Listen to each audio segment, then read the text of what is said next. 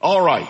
You know, in the book of Daniel, Daniel is giving a, given a vision of the end times.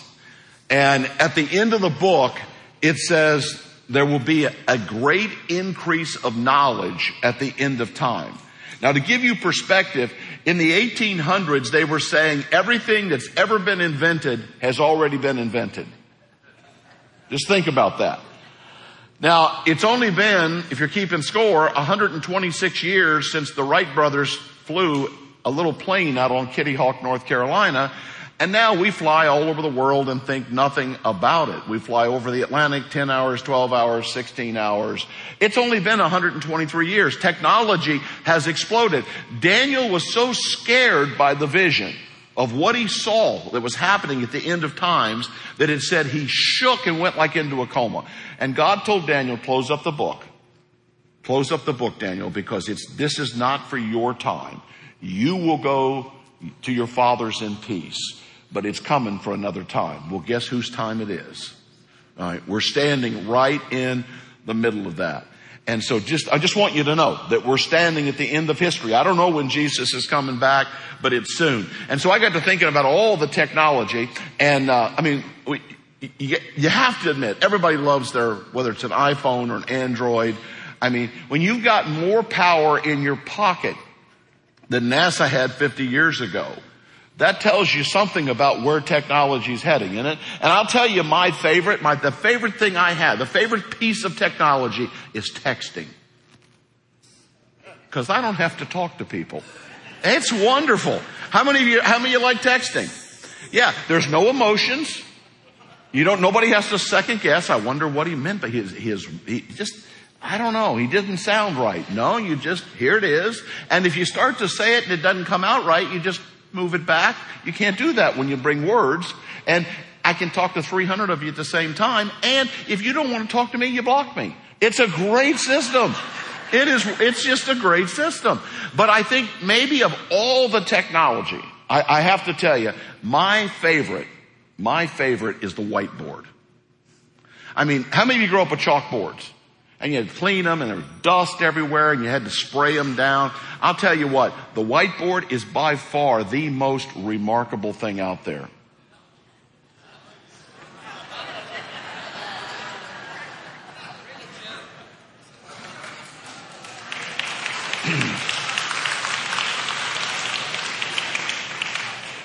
Is everybody there? Everybody get there? You guys scare me. I know it's early. I know it's early. All right. So we're in Genesis 31. So Pastor Cord did an amazing job of explaining the dysfunction of Jacob.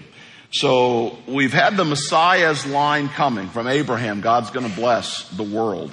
Uh, all the people of the world are going to be blessed through Abraham. Same thing to Isaac. Same thing to Jacob. And we, we watch it slowly develop.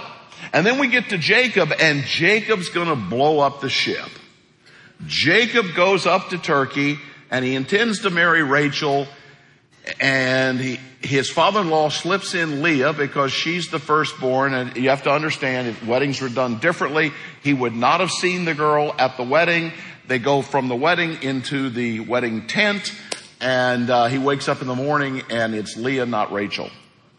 And uh, to say the least, Jacob's a little angry because he's worked seven years for the right to marry Rachel. And so Laban says, well, I'll tell you what, um, fill out this week, the wedding week with Leah, and then you can marry Rachel, but you have to work for me another seven years. Now guys, you want to talk about love. 14 years. And when Rachel dies giving birth to the, her second son, much later in the story, his name is Benjamin, uh, she'll have Joseph and Benjamin.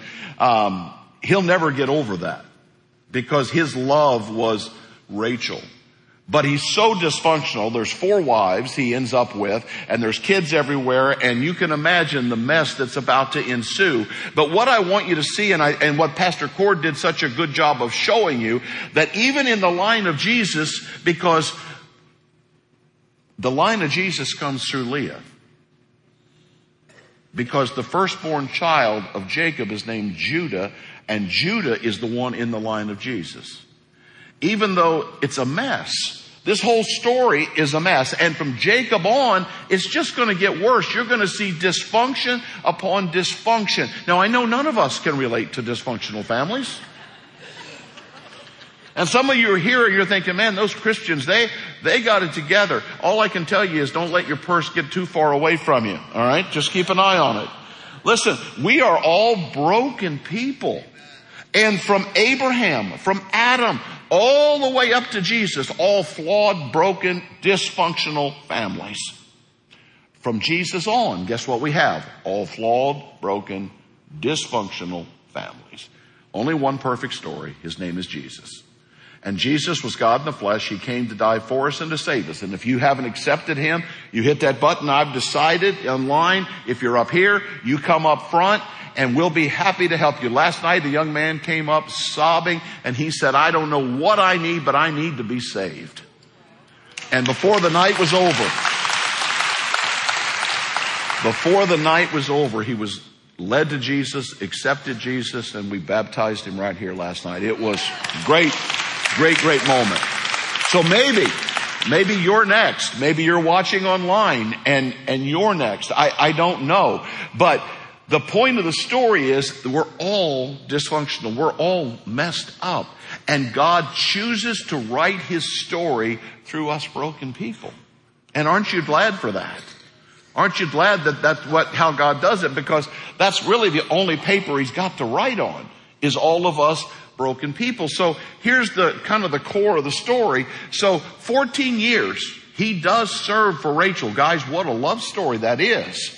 But throughout that time, Jacob has flocks and Laban, his uncle, the, the father of Rachel and Leah, has his flocks and Laban keeps cheating. He says, I'll tell you what, if the, if the animals are streaked, you can have them. And then he says, no, if they're white, you can have them. And every time Laban tries to cheat him, God flips the script. God turns it around so that all the blessing comes to Jacob. So I get it. Some of you are thinking, man, I've had a, my husband's cheated me, my wife cheated me, the, my, my boss has cheated me. Don't discount the fact that God sees what's going on and God can be blessing and working in your life in ways you can't imagine. So here's the story. If you'll stand with me out of respect for God's word. It's a little bit long. I'll read fast. You listen quick. Jacob Jacob heard that Laban's sons were saying, because you have to understand, Laban's sons are supposed to inherit everything. And through the transfer of the, of the, the, the sheep and the goats be, becoming Jacob's, daddy goes from being really rich to being really poor and Rachel and Leah's brothers are the ones that are going to lose out. So he says their sons were saying Jacob has taken everything that our father owned. He's gained all this wealth from what belonged to our father. And Jacob noticed that Laban's attitude toward him was not what it had been. Then the Lord said to Jacob, go back to the land of your fathers and to your relatives and I will be with you. So Jacob went, sent word to Rachel and Leah to come out of the fields where his flocks were. He said to them, I see that your father's attitude toward me is not what it was before. But the God of my fathers has been with me. You know that I've worked for your father with all my strength. Yet your father has cheated me by changing my wages ten times. However, God has not allowed him to harm me. So apparently Laban had intended to kill Jacob. If he said the speckled ones will be your wages, then all the flocks gave birth to speckled young. If he said the streaked ones will be your wages, then all the flocks bore streaked young. So God has taken away your father's livestock and has given them to me. In breeding season, I once had a dream in which I looked up and saw that the male goats mating with the flock were streaked, speckled, or spotted. The angel of God said to me in a dream, Jacob, and I said, here I am. He said, look up and see that all the male goats mating with the flock are streaked speckled or spotted, for I have seen all that Laban has been doing to you. I am the God of Bethel, that's Jerusalem, where you anointed a pillar and where you make a vow to me. Now leave this land at once and go back to your native land. Then Rachel and Leah replied, do we still have any share in the inheritance of our father's estate?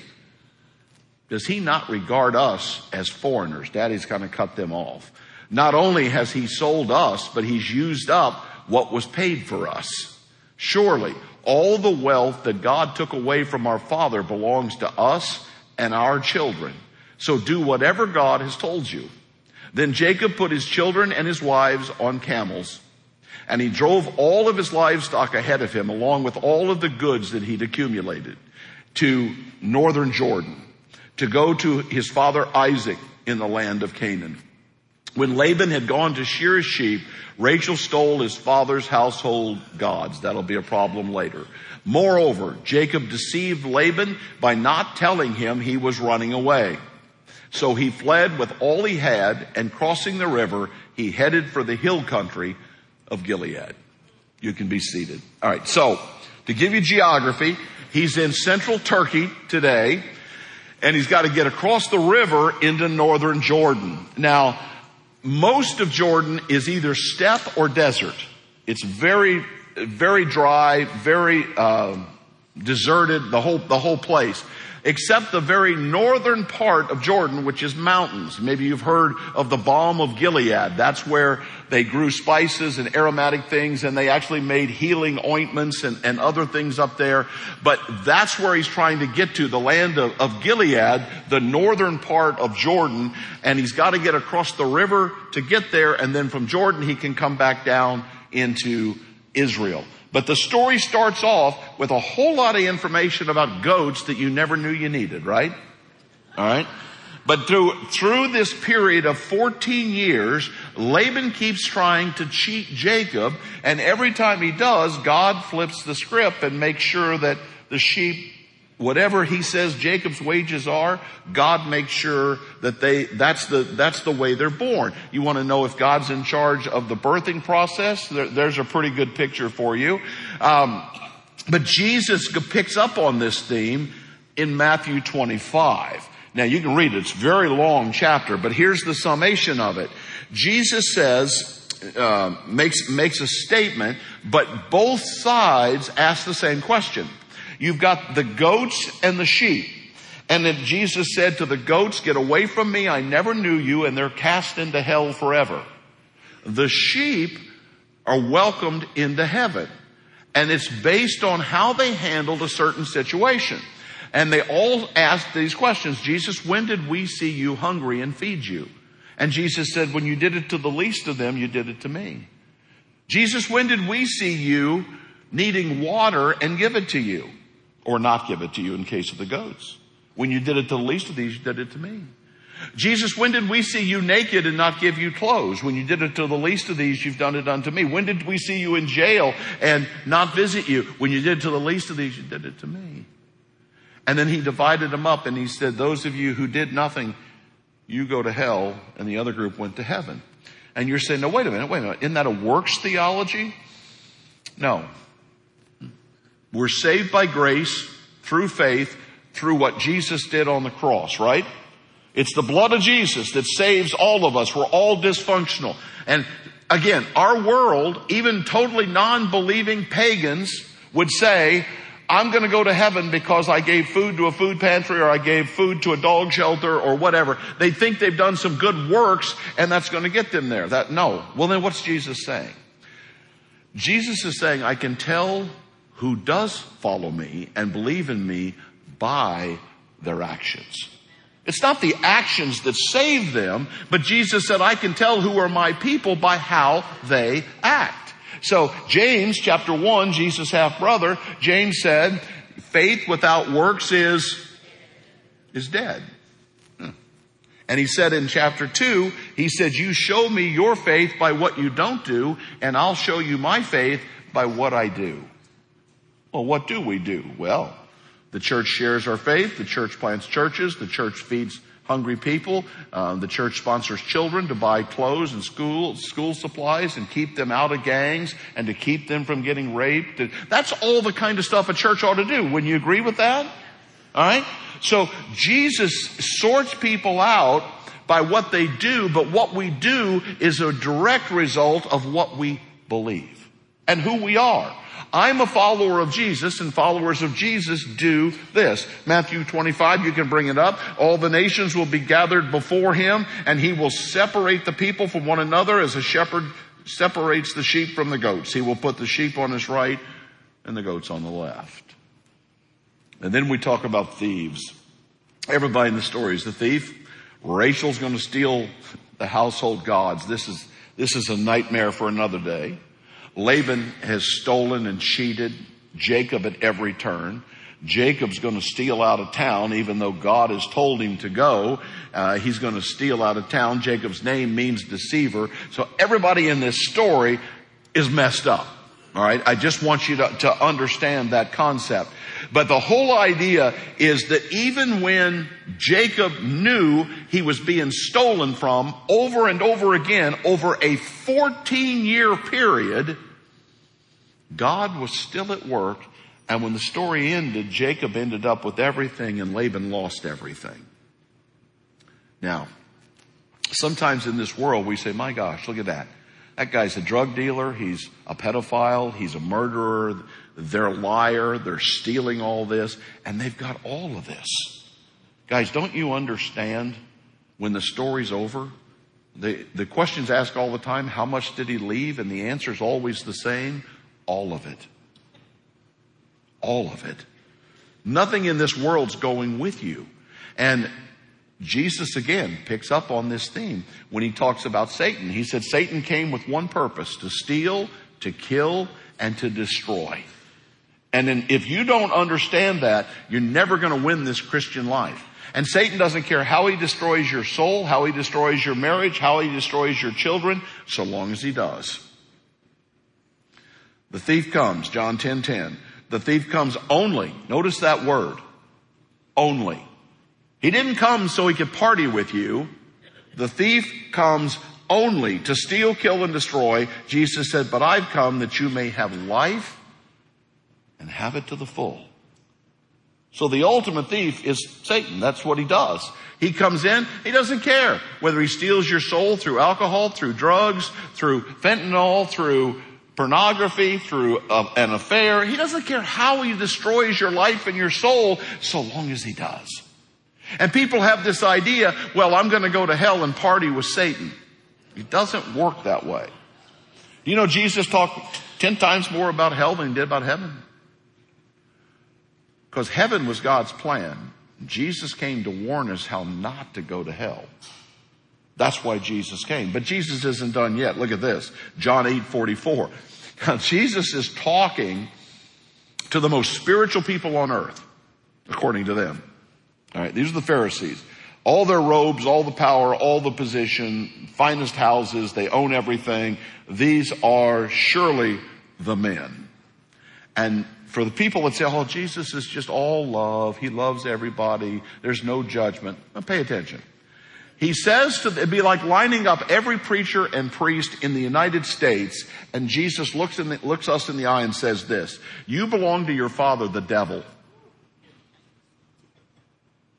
Methodist pastors, Christian pastors, Baptist pastors, Lutheran pastors, Catholic priests. You belong to the devil. Wow. And you want to carry out your father's desires. And he was a murderer from the beginning, not holding to the truth, for there's no truth in him. When he lies, he speaks his native language, for he is a liar and the father of lies. Yet because I tell you the truth, you don't believe me. 1960s, the KGB did a, an experiment and you can look it up, but they found out that if you bombard people with a lie long enough, when you go to actually tell them the truth, they won't even consider it. Now, the Russian government's been pretty powerful in how they pulled that off. And we find ourselves in that spot today, don't we? When it comes to marriage, defining a man, defining a woman, evolution. You, you take whichever road you would like to go down, and that's exactly what you see. And one of my friends of mine called, called me this week and he said, Joe, I got a story for you. I said, well, I'll tell it. Just give me the story. Um, he said, well, we're trying to implement some of the principles in your book, my book that I wrote about, about missions in the church. And he said, so we're, we're being more mission focused. And he said, both locally and globally. And he said, we had a tornado come through our town. He's up in Illinois. And he said, I'm working with a family that lost everything the night before. They lost their house. They lost all their clothes. Uh, only thing they had was their car and they had no gas for that. And he said, I'm at the gas station getting gas in their car and we're going to get them some food. And he said, a lady in my church, so there's bonus that it's a lady.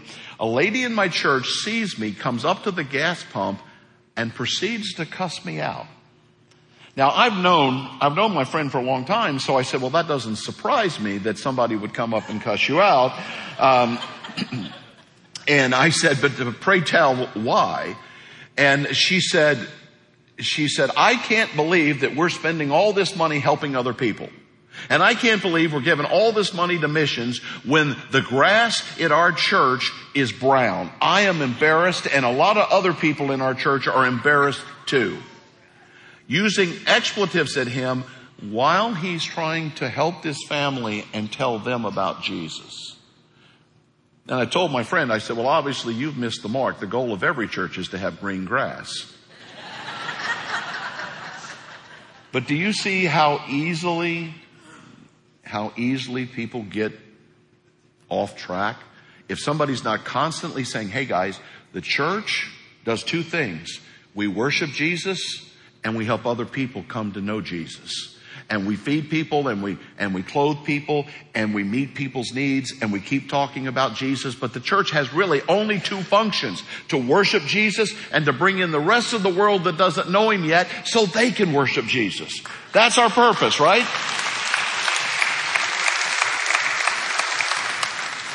But we live in a world. Now think about this. This started in 1962, I think, year before I was born. We took prayer out of the schools. We took Jesus out of the schools. We took Bible reading out of the schools. We took the Pledge of Allegiance out of the school. Uh, we took uh, the Ten Commandments out of the school. Uh, we took down Lincoln and Washington's uh, paintings. That's just that's doesn't really matter. But I'm just throwing this all in.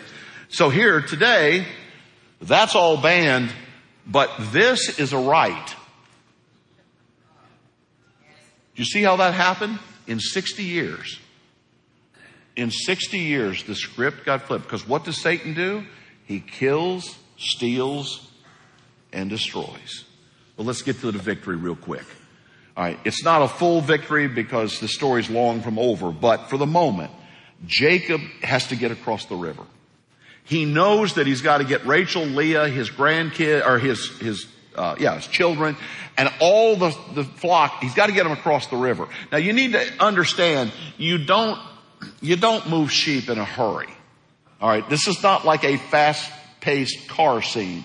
This is a slow motion action taking place because we're moving children and sheep and all the goods. But Jacob knows he's got to get across that river into Jordan.